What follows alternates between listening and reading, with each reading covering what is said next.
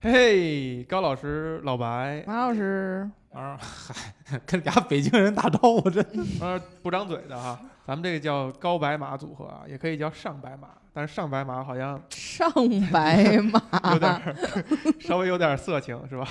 也没人觉得自己呢，自己先觉得八二年生的金智英根本没怎么聊人电影儿，对吧？嗯这个因为涉及到了好多话题，都太有话题性，太有可说的了，太有争议了。嗯首先，这电影儿里刚才咱们在聊的时候，有一个头儿呢没有完全展开，就是这电影儿里边儿其实描述她的丈夫啊，好像是一个比较虚假的一个角色，一个状态，就是实在是太好了，就包括我们男性看来都觉得，哎呀，我做是不吧到啊，就是这种就是还怎么着啊？你还要还想怎么怎对，样？你还要啥自行车？生活？呃，反过来想，就是说，金智英的生活已经这么好了，她丈夫已经这么懂事儿了，还还是那个样子，就是她即使这些外界条件都这么好，她还是无法帮助她不产实生心现理一问题。个健康的心对，理和，嗯就是你找到一个好丈夫，个体的优秀无没法有用阻挡整个社会的对杀嗯因。对，所以是不是说就必须作品要这样写，就是让它具有一定的模糊性，就是已经是一个好老公了，没有极端。可能这个作品里边儿，呃，相对极端一点儿的就是她的婆婆，可能更像一个传统意义上我们婆婆已经不错婆了，婆行 了，婆婆婆婆也给你可以买了药呢，给你打电话安慰你，哎而且婆婆其实就是按照传统婆婆那样，我这儿说你一点啊儿，那怎么怎么样，婆婆还多多少少有那么一点儿我们熟悉的婆婆的感觉，其他的都已经往很开化、很懂事儿的那个角度来去嗯描塑造了，她还仍然还产生了这么多矛盾和冲突。就是把大家的注意力更集中在社会问题上。嗯，因为如果老公差或者婆婆差，大家就会批判，呃、就会变成婆个体媳关系问题了。了对对对，嗯就你即使找了孔刘，你也没办法摆脱东亚男性。你念人名就不要加儿化音了，我操！念的跟乡村爱情里面，口流儿、赵四儿，我孔刘自己起这个名儿就不能怪我这样念。我觉得哪怕念错念成孔佑，其实乱七八糟都行。孔流儿 我一直我一直认为念幼，就是正式的他汉语名字的写法，孔刘，孔刘。而且我听到是说这个项目其实这个孔刘， 孔刘太难，李炳夏，我 操！还起到了一定的推，什么馅儿的李炳馅儿刘，刘亚刘亚仁儿，何何正远儿，就是说孔刘哈哎还起到了一定的推进的作用，对这个嗯电影和项目。是的，是的，是的。女主角长得这么好看，其实也是，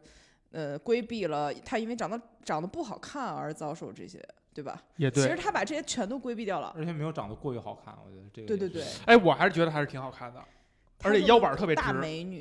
是好看，但是没有说过于怎么样，没有而且浓妆艳抹，而且化妆是刻意化成就是说嗯非常素颜大众妆一点的，哎对，因为为那个女主也不是很好看，所以呢，她被性骚性骚扰这件事情就更能说明问题，就是并不是大美女才会被性骚扰，嗯所有女性都有可能会被性骚扰。电影里边讲到了哪些关于性骚扰的事情呢？她坐公交车，呃，她在上中学的时候坐公交车的时候被一个男生尾嗯随，但是她也算比较幸运的，就是她碰到一个好心人会帮她挡了一下，嗯但是她又很不幸的是，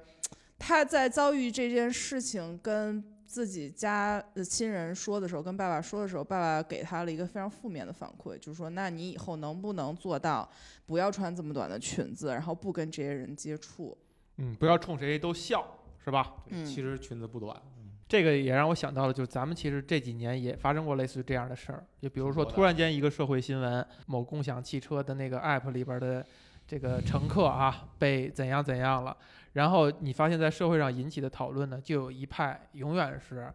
呃，你自你自己的是不是穿的太暴露啊，嗯，或者怎么样啊？当然，这些在咱们来看来就就是很无理取闹的一些说法了哈，但是它总还是会引引起争议和和一些争论的。嗯，呃，我们就集中在集中在这个这个叫中华文明圈儿 吧，华语乐坛吧。啊，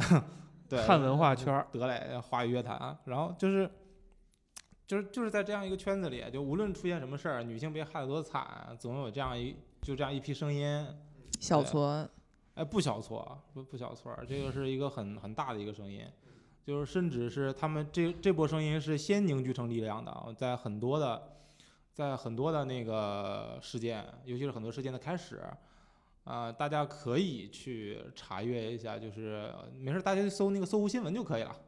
啊，你就往前，就我们打个小广告，就往前去翻这些那些事件。最开始凝聚成声音呢，都是先怪先怪女性，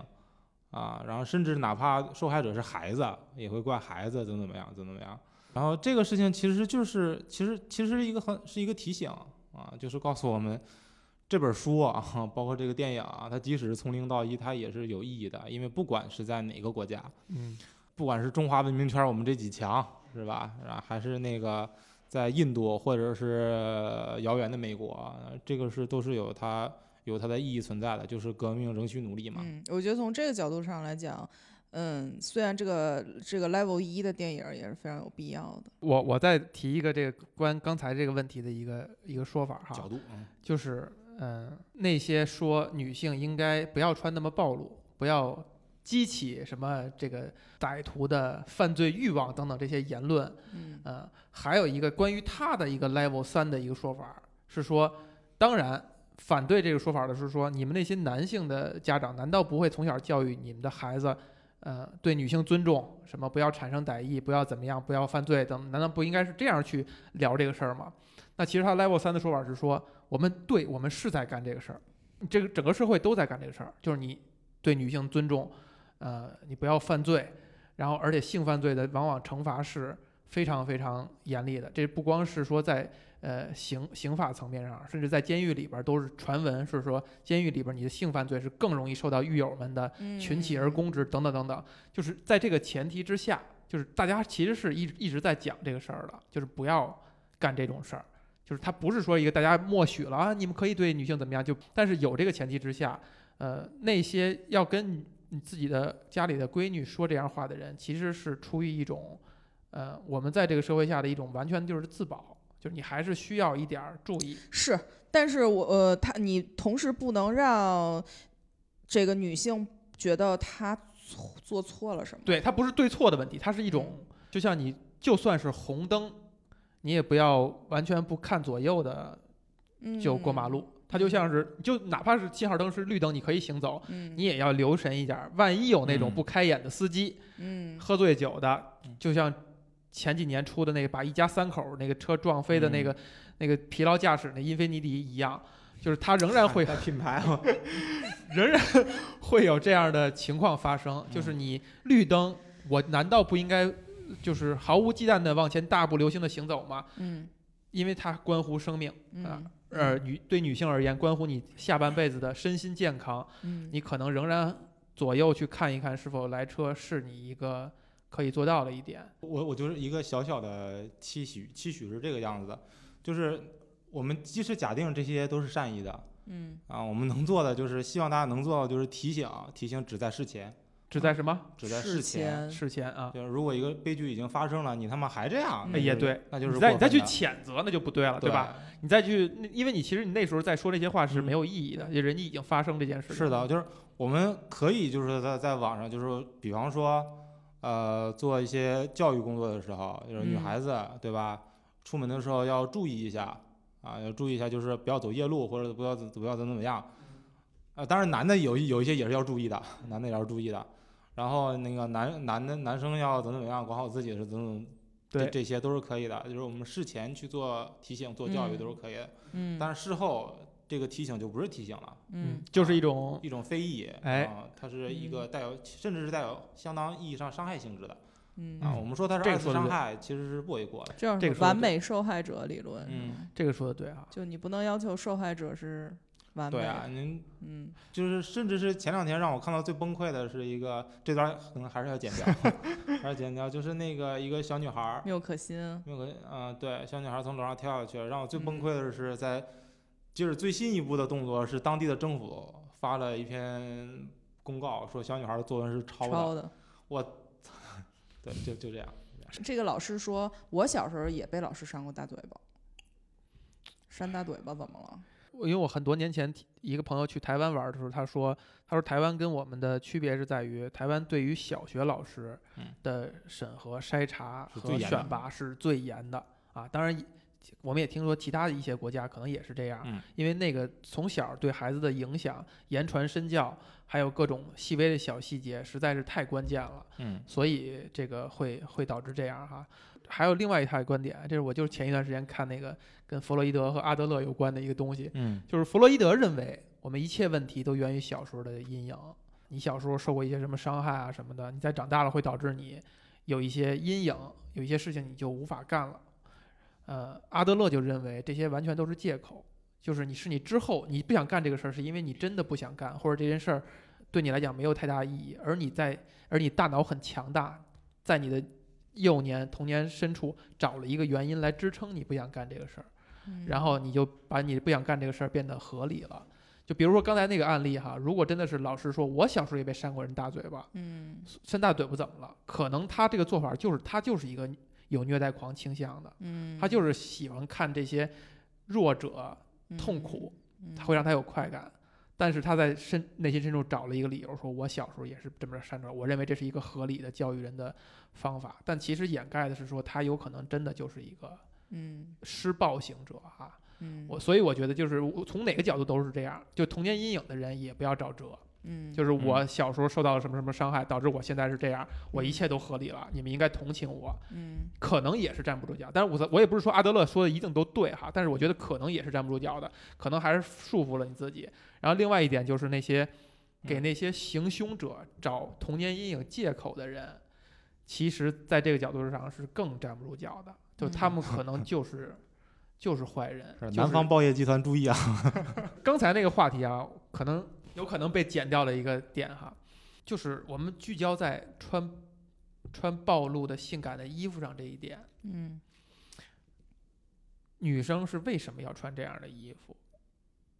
我以为聚焦到川普啥呢，哎呀我靠，为什么被剪掉？这还这还行啊，聊这个。高老师，我听你说呢，就是女生啊为什么要穿性感的漂哎亮，的我建议议，是这样的，先听我我们这种我这种直男，哎，哎，好好猜好，可一以下可以，然后高老师身为女性来指正一下。哎呀嗯嗯对我我我我大概的猜一下，大概的猜一下。首先第一个，首先第一个其实是，呃，凉快。呃嗯，好，， 第一个就是嗯，那为什么东北地区的女啊然后性东北地冬区天我靠！先先说嘛，就是肯定是原因之一嘛，它不一定是最重要的。 嗯第一是凉快，感受温度是对吧？啊、然后第二是好看，这个好看是指的从哪个角度？是说自己在照镜子的时候觉得好看，还是说是希望别人把好看的这个这这个反应反馈给你？呃，我个人的经历是，我还专门问过这个问题，然后他得到更多的回答，得到嗯更多的回答是，我觉得我讨好我自己，就是我自己觉得漂亮，或者我出门我更自信了，嗯更开心，就是我自己好看，我开心，这个是一个比较核心的原因，这是我个人观点啊。然后第二个确实是，就是说我可能是想在同性中我更高人一头，或者是我那个吸引一下异性，但是。对最后这个观点，就是女女女性一定要穿得很性感才吸引异性。我得到的一个让我，我觉得我觉得非常对的一个观点是，老娘吸引老爷们儿有他妈一万种方式，我为啥非得这样？首先，这个呃审美这块儿有可能大家是统一的，就是我觉得这个好看的同时，直男也觉得好看，gay 也觉得好看，那全世界都觉得好看，那我当然是我的首选的穿衣搭配的方案嘛。其实就是这里边想包含的一点就是，还是希望是别人认为好看，别人也认为它是好看的。别人认为好看和我自己认为好看不不矛盾。对不矛盾，就是说别人觉得好看这点到底重不重要？就说到底是不是多多少少给了一点助力，就是鼓励你花了很大的时间在家先捯饬好自己不。是别人觉得好看这一点是嗯一个伪命题，就这呃个谁呀、别人是谁？就是每个人觉得好看的角度不一样啊。这个东西在美术上叫审美的交互啊、呃美感是一直在传递的，没有一一个人可以独立的形成一种美感。是的，当有出现这样一个人的时候，他要么是巨匠，要么是傻逼。比方说像毕加索那样子，一个人顶尖儿的，哎，这就是牛逼。像这样，一般的大多数的美感都是在传递的。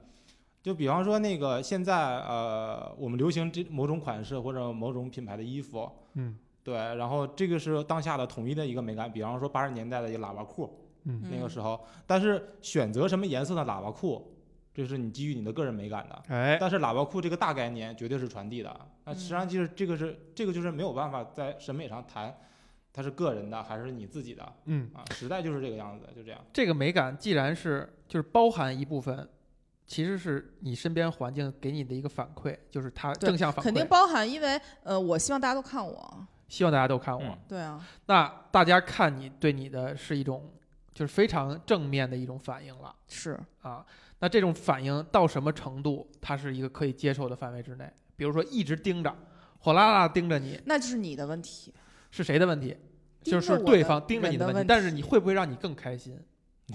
我一直火辣辣的盯着不是会的就是我希望所有人都关注我，都觉得我好看，但是我不希望他，就是他自己萌生了什么想侵犯我或者占有我的思想是他的问题，哎，对这个，其实我们以前在其他场合也也聊过，就是每个人对于被侵犯、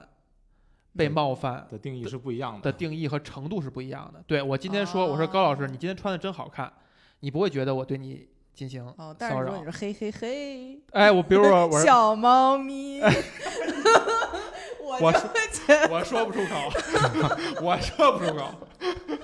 北京话就很像那个 了这。是抖音的一个嚯 BGM 嚯哎，呀，对嚯，今儿今儿穿这带哟哎操哟对，老白说这，就 你说这个，嚯啊，哎哟呵，高老师，啊今天这个打扮儿可以呀、哎，算不算冒犯？那你会不会好好说话啊？如会不会好好啊，夸好我？好好说话。那说高老师，你今天穿的真好看，你会不会哦生那气？可以，可以。高老师，你今天穿的真性感，可不可以？以，也可以。高老师，你今天穿这件衣服真显胸，可不可以？可以，也可以。嗯，高老师，你我都能看， 我一下说不了。你的你的那宽度，我我刚才举的这个例子但是啊，呃，你看跟你的语气，你看女生一般在乎男生什么态度、语气，如果很真诚，很真诚的。但嚯，对，就不能北京话不行，就比如好跟的两女。带 口音，一定要用普通话说出来。广东话哎呢？广东话好可以啊。高老师，你你是因为你的这个你的这个接受程度可能高一点儿，也许有的女生在第二句的时候，你今天性穿的感真就性受不感，了了，就觉得你已经是在骚扰我，在冒犯我了，对吧？也许有女生是放在你今天穿的衣服真显胸，就觉得哦，你是在对我进行一种骚扰啊，就是每个人对这个程度的定义不一样，但是它都画在那个对方给你一种正向的反馈，你今天穿的好看的那个范围之内，所以这个事儿就没法儿定义和讨论，正向与否的决定权在女生本身。在女生本身。就比方说你长得足够的帅，你说嚯，那就可 以。给高 老师不用这样，不用这样。给高老师激动的，对吧？对，如果是孔刘儿，就说一个嚯就可以了，那也不行，那也不行，孔刘都不减能分了嚯，就减分了，就给本孔来刘减分本了来。是一百北京话给一切减分，我靠！分了，减分。我跟你说，我之前曾经任职的一个公司，就是有这种规定，不许让女员工穿膝盖以上的裙子或者是短裤。哪哪家公司曝光他？我们在这里。呼之欲出。 呃，首先它是双标，男的穿人字拖儿也行，女的不能穿那个短裙。啊那就不要演了其次，它的那过分原了因是男同事就会一直盯着你看，导致他无心工作。这是给的原因啊！你你们之前什么公你司啊？不曝光这个公司 曝光人说哪家公司来？呼之，这是不是这个不是咱问题的焦回点？到问题 level 焦一啊点我觉得是在老白刚才提的那句，就是女生有裁定权，就是你到底这个是夸赞还是对我的是骚扰？但是如果是这样的话，就是前提，如果我们认可了的话，女生有裁定权，那是不是应该这个回合要打完一整回合？就是我裁定了，我要把这个权利再交回给你，就或者把这个信息传递给你，就是哦，你这句话，你说我这个性感这句话已经啊要小心了。如果你不告诉我，立刻你就说，哎，他对我进行骚扰，然后搞臭你，这个事情是不是就不对了我就觉得这样也是不对的，所以我觉得女生有完全裁定权这件事情，其实我持保留意见。举例子吧，你只是上法庭的时候，可能女生有完全裁定权。那个这个事情呢，其实它是完全有实力的，哎，而且例子非常的好，它就在我们这个还是刚刚说的华语乐坛啊，就是呃中华文明圈我们的亚洲几强之一的日本。嗯，日本我们印象里可能日本是一个性骚扰的这个大国度啊高发对，但是实际上实际上早就不是了，啊哎，早就不是了。日本是一个非常愿意把自己的就是在性方面，啊、无论是喜好啊还是什么的，就是摆在台面上的一个国家。对，就是我们好色，但是我们把它商业化，就大家正正儿八经的好色，你就别他妈嗯就是在底下怎么怎么阴着。着，对，那个多烦人啊。然后，而且女就是在那个日本，日本是把那个骚扰的财性裁定权完完全全的交给女性，并且写入日本的法律的。嘿，然后这样就当然导致了很多的结果啊，就是说，甚至这个这条法律到现在为止，就这个法条到现在为止还是处于一个非常大的争议阶段，就是有很多女性拿这个去威胁她的男性，就经常进行敲诈，因为嗯在日本，如果你骚扰一个女性，比方说在电车上啊，你完了你你就你就摸了一下女性的屁股啊，蹭了一下。日本那电车那个拥挤的状况，同志们啊，就是手必须要拿到脑袋顶上才行。 对，就是恨不得双手抱头坐电车，真的。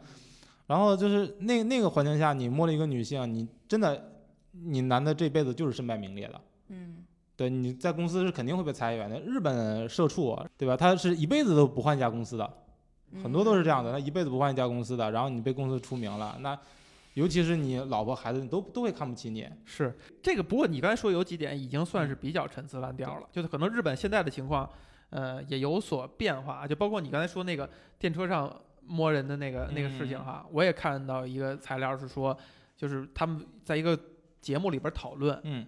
其实所有的男性给这个小伙的建议就是你赶紧跑，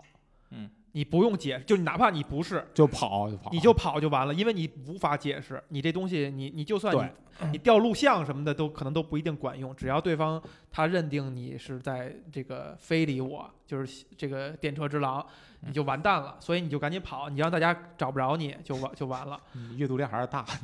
但是呢，但是呢，就是这件事情确实这个法条，这事本身确实是有很多争议啊，呃包括马老师刚刚说那个节目，但是。这个事情执行以来，它执行了到现在大概有多少年了呢？大概是到今年十八年，十八年，十八年到今天为止，它产生的好处是什么？就是日就本下的降性了骚扰率嗯下降到大家不敢想象的一个地步。举一个小例子，就是我们不拿中国来对比，拿美国来对比吧，嗯就是那个性案件的发生数，美国是日本的没有记错是四百七十多倍，就是这样，就是这么简单。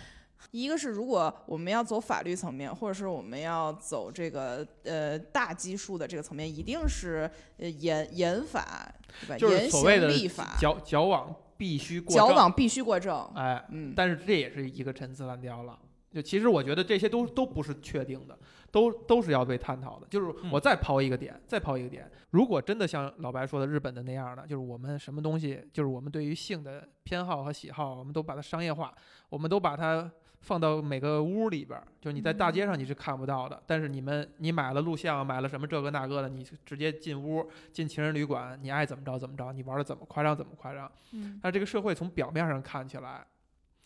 如果极端的话，它是不是变得特别特别的没有活力？就是我们现在对日本的诟病就是这样一点，就是当然它老龄化这个程度是一个很大的一个原因啊，但其实我不知道刚刚那个逻辑特别像啊，就是那个对于性的放纵或者性骚扰的纵容会增加我们社会的活力。刚刚不听不起是来这种印度我社会有活力吗？ 我的巨我的他妈是说活力啊我的是不是不是活不一定是活力，就可能就是或者说再说说的缥缈一点儿，嗯就是导致这个社会就变得不是很性感。就是可能我们内心深处对于这个社会是很性感的这个需求，是在内心里边儿一个非常柔软的一个角落。就是你认为，呃，朋友之间、同事之间，有的时候玩笑开的稍微过激一点儿，可能是一个，可能是一个好事儿。妈是中国性感吗？ 北京某性感 吗？某某的某一些程度上还可以吧，对，我觉得一个呃，它不是直接关系啊，但是它是有一点儿那种犬牙交错的相互 他。就说，就是制说约的我这种如果关系我们也用这种法律，会不会社会就变得比现在还要不啊性感？嗯那咱们就呃从其他我方面我觉得啊，哎这样嗯，咱们这个性女性性骚扰这个法法律法规呢，跟着日本走。嗯然后同时呢，文学电影类咱们也跟日本走一走，看看这个社会到底能不能变得更加性感。嗯当然韩国这方面做的也还行，也不错，就是他们不把性做噱头嘛，啊哎只是一个表现手法。性感反而是那种遮遮掩掩，是个噱头，是个调剂的东西。当然不同意了，你有点不这同意，你说成阿拉伯世界了，我感们觉。我们我们我，但是我们我觉得这一期基本可以下你个觉定得义女啊。的都遮遮着面纱性不性感？指不了我一个眼睛，超性感。没有没有，我说的遮遮掩掩是指的是亚洲男的就是毛病多，亚洲男的又想这样，又想我那以样为我以为我不用说这些这些话啊，没想到还是要说一下，就是这我说的这些东西完全不代表我的喜好和看法啊， 是为了咱们把这个问题 给它拆解好的清楚啊。好是，但是我们必须得对着 你说，对着你反对这是个是观是点。是，如果假设啊一个社会可以推行这样的一个法律法规，啊，对一个女性有足够的保护，哪怕是在牺牲一些男性所应有的权利上，其实这个社会是可以变得更加的性感的。嗯，对，就是女性更敢穿了啊，就是我穿的那少，我也知道我是安全的。对，然后马老师所说的那个遮遮掩掩，你可以在这种禁锢中啊，你可以感受到，你只能看不能摸。 这个特别像是之前一个日本的一个学者啊，好像叫古泽还是什么，我我这个名字确实忘了。他提出了一个观点，被引用很多次啊。这个观点就是说，呃，一个国家的女性，她的裙子越短，这个国家就越发达。这个背后的依据是非常多的，有各个层面。首先是就是我们现在讲的，就是呃男女平等、社会道德以及法律法法律法规的层面。呃，女性穿的短裙，敢出去穿短裙子，说明这个社会啊，它无论在法规上还是公序良俗上，都是对女性有着足够的保护的啊。女性可以游刃有余的穿着自己喜欢的东西。呃，然后第二个就是从经济层面上，就是即使日本的冬天，女性也可以穿着很短的裙子，是因为日本的公共交通系统足够的发达，啊，就是我可以基本上三步三两步我就可以到一辆那个地铁线，或者是只要等两三分钟，对，两三分钟就会等来公交车或者出租车，而这些地方都是暖和的，而或者是各种各大商场，它里面都是有供暖的，有暖也对气的，对嗯，这说明这个社会的基础设施建设已经到了足够发达的地步。嗯，我们做一个简单的对比，就是说为什么冬天的东京，东京冬天还挺冷的，冬天的东京是那个有那么多女孩穿着超短裙，北京就没有，因为真他妈冷，嗯。就是这么简单。嗯啊，我去热带其实也是嘛。我去新加坡的时候，大街上的男生都是西西西装，嗯西装革履，对对对，人嗯看着他们就热，但是他们一扭头就走进一个凉规爽的定十八必须空调开十八度以下的那个室内 了。我的天，十八度，啊八度啊还全国全球变暖就是因为他们造成的，我 十八度太狠了全国规定必须要十八度，啊！啊，那他们的女生怎么穿呢？女生都带一个那个搭儿。其实还是回到那点啊，就是嗯这个发展也好，这个呃进步也好啊，嗯真的是有一个指向性的嘛。我其实隐约觉得也是，我是认同是有一个指向性，是有一个前进的方向的啊。嗯就包括刚才老白引述的那个日本学者那个话，嗯对吧？越发达，裙子越短等等，他可能有一个指向性，有一个目标。我隐约觉得也是这样，嗯但我就觉得我们还是应该多多少少怀疑一下。嗯，就是只是不不一样，而不是嗯一对，样有可能只是嗯有可能只是不一样，或者说它各有各的美感，各有各的那个各有各的逻辑。但是我们社会发展到这个阶段，就是你比如说，我我我再举个极端例子啊，这个嗯真的我我我看来我还是得重复，它不代表我这么样认认为，但是我觉得它是有意思的，可以探讨的例子嗯。就比如说我们小时候，就或者我小时候吧，我特别小的时候，那时候那时候我国是非常的封闭、保守和那个就是性意识是很很浅的。那个时候你可能看到一个镜头，就比如说传送啊，哪个电影里边有一个俩人接吻的镜头，哇，那当简时直就射，全差不多。你看，你咱们现在想啊，《美国派》第一部啊，那个男主角第一次跟那个姑娘嗯是吧，碰一下就就怎么样了，就是。那到底是一种性感还是一种不性感？就是说，它是更性感还是更不性感？这他那种性感可能就建立在一个特别保守，大家都没有接触过这个，完全没见过世面的情况之下，你多多少少有一点儿，你哪怕一个我很想你一句话，或者说一个眼神，就能够让你觉得心潮澎湃，内心万有万丈的波澜。而到现在，你越开放了，对吧？像老白，你看眯着双眼，嗯阅片无数的这种感觉的人，啊你可还能骂人的还比如说啊啊，啊，比如说阅片无数的人，他有可能再想有波澜、激动，对，都啊硬不起热来情了。啊，类似于这样的，就一般情况已经很难吊起他的这个兴趣和欲望了。那他是不是就变得，就世界在他眼里看来就反而就不性感了？就这个问题，题到底有没有一个指向或者一个？啊，你说这个问题，我觉得我我我个人的，我先说我个人感觉，我觉得它就不是一个问题。碰一下手，嗯，可能都可以喊你是非礼，就所有女性是特别安全的。以前不安全，以前非常不安全，就是在啊过去那个七八十年代，社会的犯性犯罪率是非常高的。因为太压抑了，第一是压抑，第二是法律没有那么的健全，然后那个证据审核机制，包括当时的观念，就是比方不说，这些是这些是你无论怎么发展，你都可以去解决的事情，就是法律健全与否、证据审核、什么嗯什么天眼系统，什么哪儿都是摄像头啊等等等，这些是你无论怎么样，社会变成什么样，你的文化变成什么样，都可以去发展的。嗯，我其实指的就是人的那个心理，就是如果我们所有的都见怪不怪了，什么东西也刺激不了你了，那可能比如说，我们当然什么时候都要减少那些罪恶的人，都要控制他们的罪恶，但是在这个前提之下，就是当那些有有罪恶需求的人，嗯，他可能以前只是摸一下手，他就可以达到自己目的了，就爽到了。明白了明白了。之后他有可能，哎，我他，但是他不会停下了，他不会停下，他不会停我下明明白这个意思，我就是我相信在听的朋友们肯定也明白了那个王老师的意思，就是担心我们未来男的看女的都那个什么，嗨然后人类就无法 延，不是的啊，不是这个意思啊，不是啊，你不能光在男的角度考虑，你也站在女的角度考虑，那我你我我女没的有会，说我没有说男女哈，其实女的也一样，就比如以前觉得女的比如说我们设这个法律，男男同事越来越不敢开女同事玩笑了，但是你站在女生的角度考虑，女生觉得我自己被保护了，我没准主动过来撩你呢，你看，女的往前走一步了呀，女的不是在哎，你还女真别说，女我还的真就嚯，王老师今天穿短裤了是吧有？没有开始走下坡路啊？ 今天我被高老师性骚扰了是 吧？你看现在王老师脸红了是吧？就是在这样一个。就是在一个被保护的情况下，男生也也是可以得到这种快感的，是吧？也是有机会被物化的 是的男而且性，哎呀我 天哪，而且这种和你骚扰女的哪个更开心，对吧？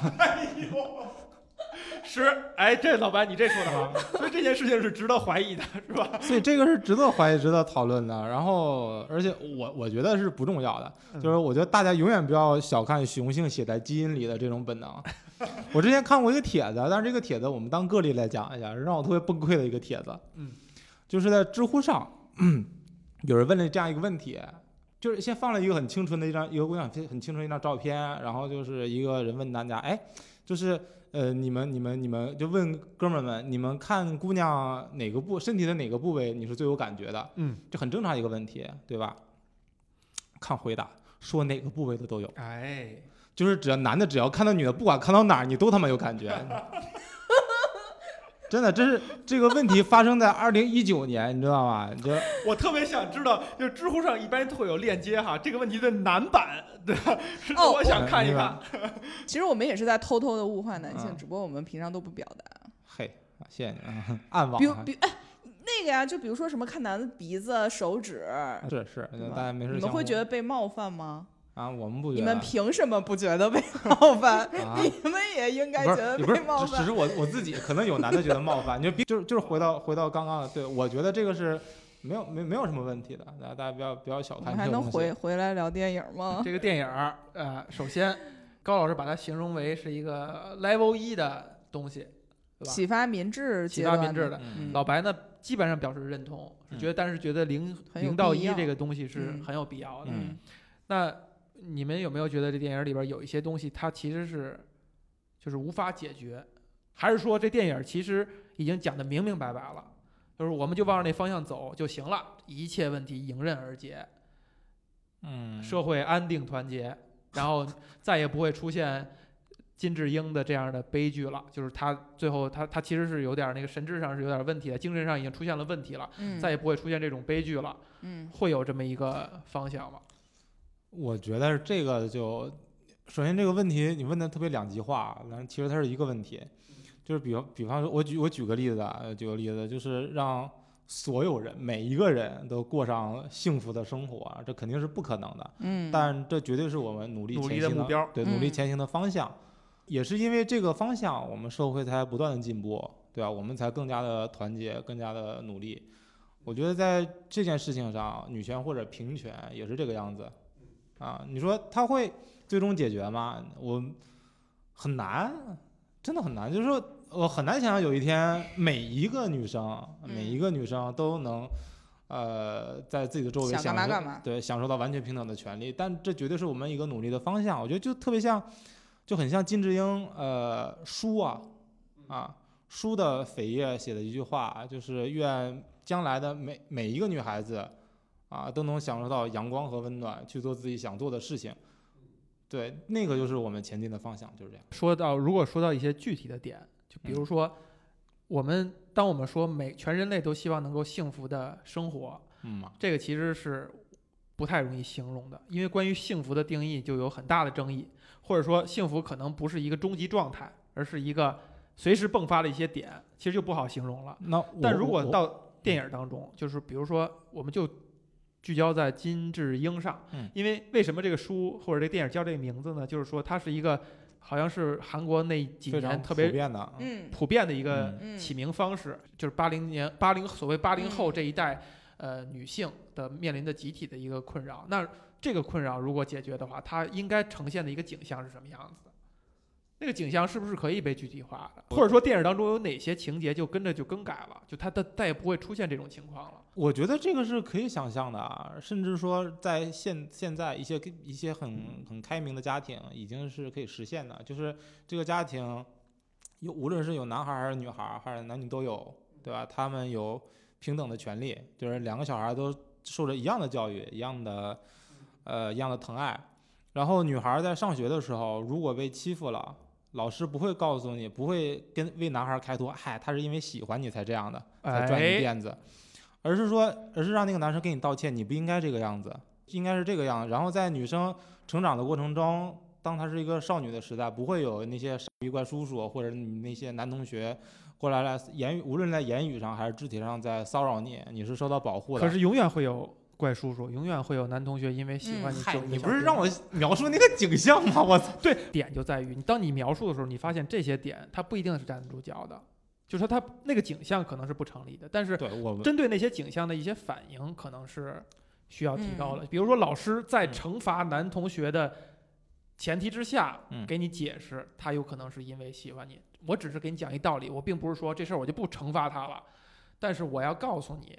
有这个可能性，我觉得这也是必要的。然后有出现怪叔叔的前提之下，嗯对怪叔叔有一定非常严格的矫枉必定过正的那种，像日本社会那样的、那种惩罚措施，可能是一个我们能想象的景象。但除此之外，还有还有一点，就是电影当中有一个点，我看着我还挺，我觉得还挺新鲜的，嗯就是他们关于这个妈虫的讨论，哎是就是这个事儿。我们先说这个事儿，妈虫这件事儿嗯是不是可以被优化掉的？嗯再有就是，用相对恶毒、贬损的语言去形容一个现象，这件事儿是不是可以被优化掉的？就这嗯是两，这首先这两件事儿，我觉得是特别有意思的，是被值得嗯，想一想的。嗯我们先说妈虫，嗯，哎，妈虫是一个什么概念呢？妈虫儿，哎我这块儿。你声音这么大，我激动了，激动了， 不高老师是因激为动了。我这这等着要说妈虫这事儿，因好为我我这个第算三是点上算碰就，是你你你看电影之前，你已经有一些设定，你你我知道他会拍一些你女性生活中遇到什么事儿，但是妈虫这一趴是我完全之前没有想到的。哎，嗯，这妈虫它其实说的是那些她觉呃。那些她认为你是靠丈夫养着，然后自己每天不需要上班儿，然后天天在家吃喝玩乐的那些人，金智英被叫妈虫之后，她就会特别委屈。其实有一个呃，现在其实我觉得中国社会，它已经越来越多的为家庭主妇证明的这么一个、哎，呃社会主流思潮没价值错，观，嗯就是说他们也是付出了非常辛勤的劳动对和那更辛苦，他甚至是更辛是苦的。值得被看到的、被感恩的。它是一个角色，而不是一个，它是一个职业。对，就是，但是我们说把这个妈虫这概念说到底哈，就是他讲的是说呃，你在带孩子过程当中，你没有工作，你是靠老公的薪水来呃维持这个家庭的前提之下，你是否还有资格去什么喝杯咖啡、晒晒太阳，呃，自己搞搞娱乐？这个事情，嗯，我们可以武断的嗯说认为他是错的，就这样说是错的哈、就是说嗯他人家照样是一个类似于一个劳动者，对吧？这全职主妇是个劳动者，嗯那劳动者就跟其他劳动者按理说是平等的，就是我也有权利享受这些这些东西。我们是要这样来去反这个概念的，还是说妈虫其实描述的是更极端的，就是有一些人他没有履行他的家庭主妇的职责，嗯而只是好吃懒做，就是嗯假借我是家庭主妇。但是其实电影里说的比较也也是比较温模糊和的，他也是比较温和。他只他他又说你又不了解我是什么样的，你怎么能说我是妈虫呢？也就是说，他其实是认可了这概念，对，但是他说我我不是妈虫，哎，嗯，那就是回到了另外一个问题了，就是我们用一些相对贬损的恶恶毒的语言去形容一个其实看起来很复杂的现象，我们给它笼统的起了一个名字，然后就把它简单化了。这个是这个，我觉得是我们现在更容易去面对的问题。比如说，我们用所谓的“屌丝”啊，什么。呃，还有渣男啊、剩女，剩女啊，嗯，呃，什么这个 PUA 啊，就直接涵盖了一大块概念了。其实它所涵盖的那个包含那些词儿哈，嗯包含那个那个现象啊，是非常复杂的。陷入了分类学陷 阱。就是大家简单粗暴的会给一些模模糊糊的，其实非常复杂的东西去起一个特别容易被概括或者特别容易被讨论的一些词。这个东西，我认为是一个嗯值得探讨的一个事情。嗯，他就是错的，他不值得探讨。但是你想想，这这个反而是说是一个社会发展的一个方向。哎，我不这么就认为，是我觉得这个是你避免不了的。就我说就是这意思，就是对你他看到社会的指向性是在纸上那一点，就我们倾向于嗯，粗暴的分类、嗯对啊粗暴的起名字，因为粗暴懒呀。我只是说这个是错的，但我没说因为错的，所以他就可以被制止啊。他当然是他妈的制止不了的，不然不可能每年都出现那么多的词儿，嗯对不对？嗯但首先是对，首先是人类自己的懒惰，然后是其次是他对语言文化的不尊重。嗯，对的，啊，你明明有更多的，嗯哪怕不优雅，至少是不带情绪的词，你可以去用，对不对？你非要传出这么多傻的词，像刚老师刚刚说的剩女，剩女是一个非常典型的一个例子，然后嗯以以及以及那个电影里面那个被说妈虫之后后面那段，呃，他说我不是妈虫，嗯我觉得这个也是不对的，就是包括之前有人被说剩女的时候，你第一时间你不应该反驳他我不是剩女，对而是说剩女这个词儿是不对的，对，这个嗯才是一个正正式的说法啊。所以说，我觉得这个问题不应该被不应该拿出来讨论，它没有嗯翻身的余地，它就是错的，就它是就是嗯错的，但是它确实是一个方向。这个事儿怎么办？或者说这个事儿它的它的逻辑点在哪儿？比如你找找一万个个体，嗯你问他，他都会觉得这是错的，啊，就比如说都会觉得“屌丝”这个词儿很脏、很难听、很武断，嗯但他偶尔的还是会用，或者说当他去交流的时候嗯还是会用，无论是开玩笑的还是半开玩笑的，还是说他就认认真的。包括“妈虫”这说法，就刚才老白举的例子，金智英按理说是一个正面的，就是主主人公嘛，他代表了一个没有面目的一个群体，他的第一反应也是我不是妈虫，你不了解我，我这咖啡是几块几块钱，什么这什么靠这个优惠活动买的，对吧？我不是说花了几十块钱，你花了几十块钱买又怎么样呢？他没有在纠结这个事儿，还是在解释我跟妈虫是不一样的，我不是那些人。嗯就大家就是所有人，其实你你从你从道理上，你认为你会有一个倾向性，认为这东西是错是对，但是你在行为当中，你就不自觉的已经也被分类了，然后也就依从这种分类和定义方式，这个这个就是分类 学这这意义分类学铁拳下的弱势群体啊。我们把这个词儿那个什么化一下。呃，这这老就白是最擅长的是不是？对这个，这个其实就是呃，当你被硬框上某一种定义的时候嗯，啊，你有一种无力 感，也没有一种无力感，就是你你你你是需要去反驳，你要需要第一时间你去反驳他，你告诉说这个滥下定义是不对的。你们知道最最新的一个词儿是什么啥吗呀？后浪。是后浪后浪后浪，其实那个出版社其实觉得我招谁惹谁了是哎吧？呀有一后浪怎么讲呢？后浪本身是一个不带情绪的词儿，嗯，不带情绪的词儿，是因为这个事件对变成了是因是因为某一个事件，然后把它赋予了一些它不应该承担的意义。不是，咱们能不能这样？咱们利用这个分类学心理的优势，然后呢，尽量规避掉它的这个 劣势，就是你还是要用这些词儿的，不然你表达会遇见很多障碍嘛，就对我不对？对，但哎你不对，不是你用那，比如说你五十个字儿能说明白的问题，别人只给你两分钟的时间。如果你不用这个词儿，你要多很多形容词我来可以解用释别的嘛词儿，我可以用别的不带情绪的词儿。呃，我我认为是完全不可能百分之百完全规避掉的。我只是说，当你形容群体的时候，你可以，你你可能会利用一下这个分类，就省事儿嘛。但是在你嗯、呃单单个评价个人的时候，你要规避掉这个分类学所不带来呃嗯不是的。我我我我想不到，就是比方说我们在说话的时候，你说屌丝群体和低收入群体哪个更合适？那你更写妥案子当的时候，会不会写一线城市九五后年轻人？这是不是他们都喜欢玩滑板，都喜欢 hip hop？呃不然你 OK 啊，我写那这你个怎么么了？提？你一定要这么说的呀。我一定要说屌丝吗？写案子的时候，啊屌丝，我真的特别不想重复这个词。就是这个群体为什么？我当时他刚出来这个词儿的时候，我问了身边所有人，我说这在这个词儿出现之前，我们用什么词儿来形容这个这个群体？我们能不能不说？我真的二零一四年、一五年左右的事儿啊，嗯我问了所有人，大家想破了脑袋都想不出来。你说的低收入群体真的不完全涵盖，真的不完。有很多收入比较高的人，他也是那个心态，他也是所谓的那个嗯那个心态，还是他还是在那个群体里边儿当中。我有一个人说是，比如说平民，平民，这个完全不是平民这个词儿一点儿不带贬义，但是明显那个某司就代表了自己一种一种自嘲也好，还是我们看不上那个人的他的某些低下的一个群，就是他这个词出现，他必然就是说，他顺应历史潮流，嗯就是他形容了一个我们以前从未去形容的一个群体。我我我觉得我觉得我觉得是这个样子啊啊！我觉得首先是如果这样这种词汇的出现，一定是顺应了某个历史潮流，那这个历史潮流可能是不应该出现的。有哎，啊这个是一个对的角度，就是说这个潮流可能是一个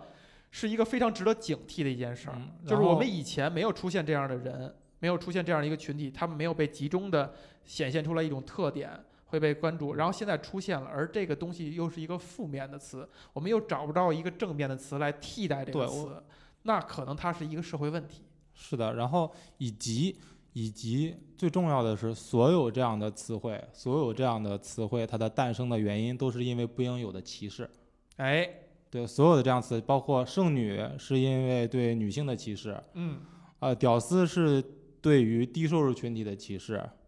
然后妈虫是对于家庭主妇的歧视，社畜是对于就是那个打工者的歧视，对吧？北佬是对于北方人的歧视，黑鬼是对于肤色的歧视。我不是，们因为你你后来说对于什么什么什么类的歧视，嗯其实是把那个群体给扩大了一些，它没有完全，它不是一个完全一一映射呃，的关不系，对，这这个你所以你你反了，所以你就反没有了提到那个群体里当中它歧视，就所谓的歧视的立足点，你看就是我歧视视立肯在什么地方？歧视不是说你们整个群体怎么样，一定是因为对，你有一部分人你这个群体里面有一部分人我不喜欢，我才歧视你整个人。就我们举个简单的例子，啊不是所有的，不是所有的东北人都是讨人厌的，但是有人歧视东北人，给东北人起了个什么外号“瑞 典人”，对不对？就是北我欧们人自己都不北了欧解人所以，所以你不能说是因为你不能说是因为瑞典人只概括了其中某一部分群体，嗯所以说我们没有话就，所以你这个是本末倒置的。但是我 我一直觉得就是你不能，就是存在即合理，我觉得也不是存在即合理，就是它已经存在比了。如在电影里边儿，就是如果只针对妈嗯虫这个情节，它怎样能变得更好？我我我我先我先说后面那一句话，啊就是存在即合理这话，我他妈一天听两百遍。啊、我但我我我这句我话我也不是很喜对欢啊、我，但是有另外一句话，如果有人非要说存在即合理的话，消失也合理。就已经发生了。对，你要解决这个问题，你不能说这个事儿以后不能再出现，啊这是不可能的嘛。你要怎么解决这个问题嘛？嗯，在探讨这个东西的，就是回到那个点，就是在这电影里边儿或者书里边儿讲的，比如说“妈虫”这个概念，这个东西不是电影和书原创的，而是韩国社会的一个嗯称谓。哎，这个称谓在中国没有出现，嗯，嗯，是在的其他国家也没有出现。哎，这个事儿有意思，就是如果真的觉得这东西在电影里电影里描述，大家都认可它的存在了，大家都没觉得这个词儿是要被解决掉的，以那种语境去讨论这个问题，但是它在其他国家反而是一件没有没有出现的事情。我们有类似的词儿吗？我们没有任何没有我们没有任何一个就歧家庭视妇家女，家庭妇女有多多少少有那么一点儿点还还儿 OK 啊，家有那庭啊么妇女也不歧视吗？有一点儿点儿吧。你你家庭妇女，我觉得你要说我家庭妇女，说我妈家庭妇女，挠哎我我们啊不高兴啊，但因为是我跟没你有说妈虫这么妇狠女这个词儿都涉及歧视，你知他道不吗？涉及，他前不几应年他不应该被歧视，对，就是就是因为我们没有阻止，就是因为有些人认为这种词存在即合理，我们没有去及时的对这些这些词汇进行进行拦截以及阻止，嗯现在已经导致了很多正常的不带情绪的词汇也带嗯上这种负面的意义，啊，比较有代表性的，比较有代表性的就是上班族哎，以及妇女，对，很多这样的正常的词儿，打工者，嗯，对吧农？民工，农民工。嗯，是不是？它都带有了很多的歧视性的不，农民工还好，但是民工是有一点儿啊，那个民工意味有一点儿啊，但大家就为了平衡民，其实民工本来是一个很中性的词汇，嗯只不过有的时候说，你看你穿的跟民工似的，嗯一下就带了一点那个歧视了。大家为了平衡这一点点歧视，多加了一个字儿，就是嗯农民工，听着就好像没有民工那么歧视了。嗯就大家是在慢慢的去修正这些，他是说为什么主我们没有妈对，虫为这什么种我词儿没有把虫骂虫这个词？这个就说明我们没有出现那么严重的这样的一个问题，就是说还是说我们认为这个问题是合理的？呃，不是，我觉得中国女性结了婚之后，嗯，不不工作的现象还是要好很多，就韩国和日本是非常那严种的重嘛，了嗯对，日本也没出现吧？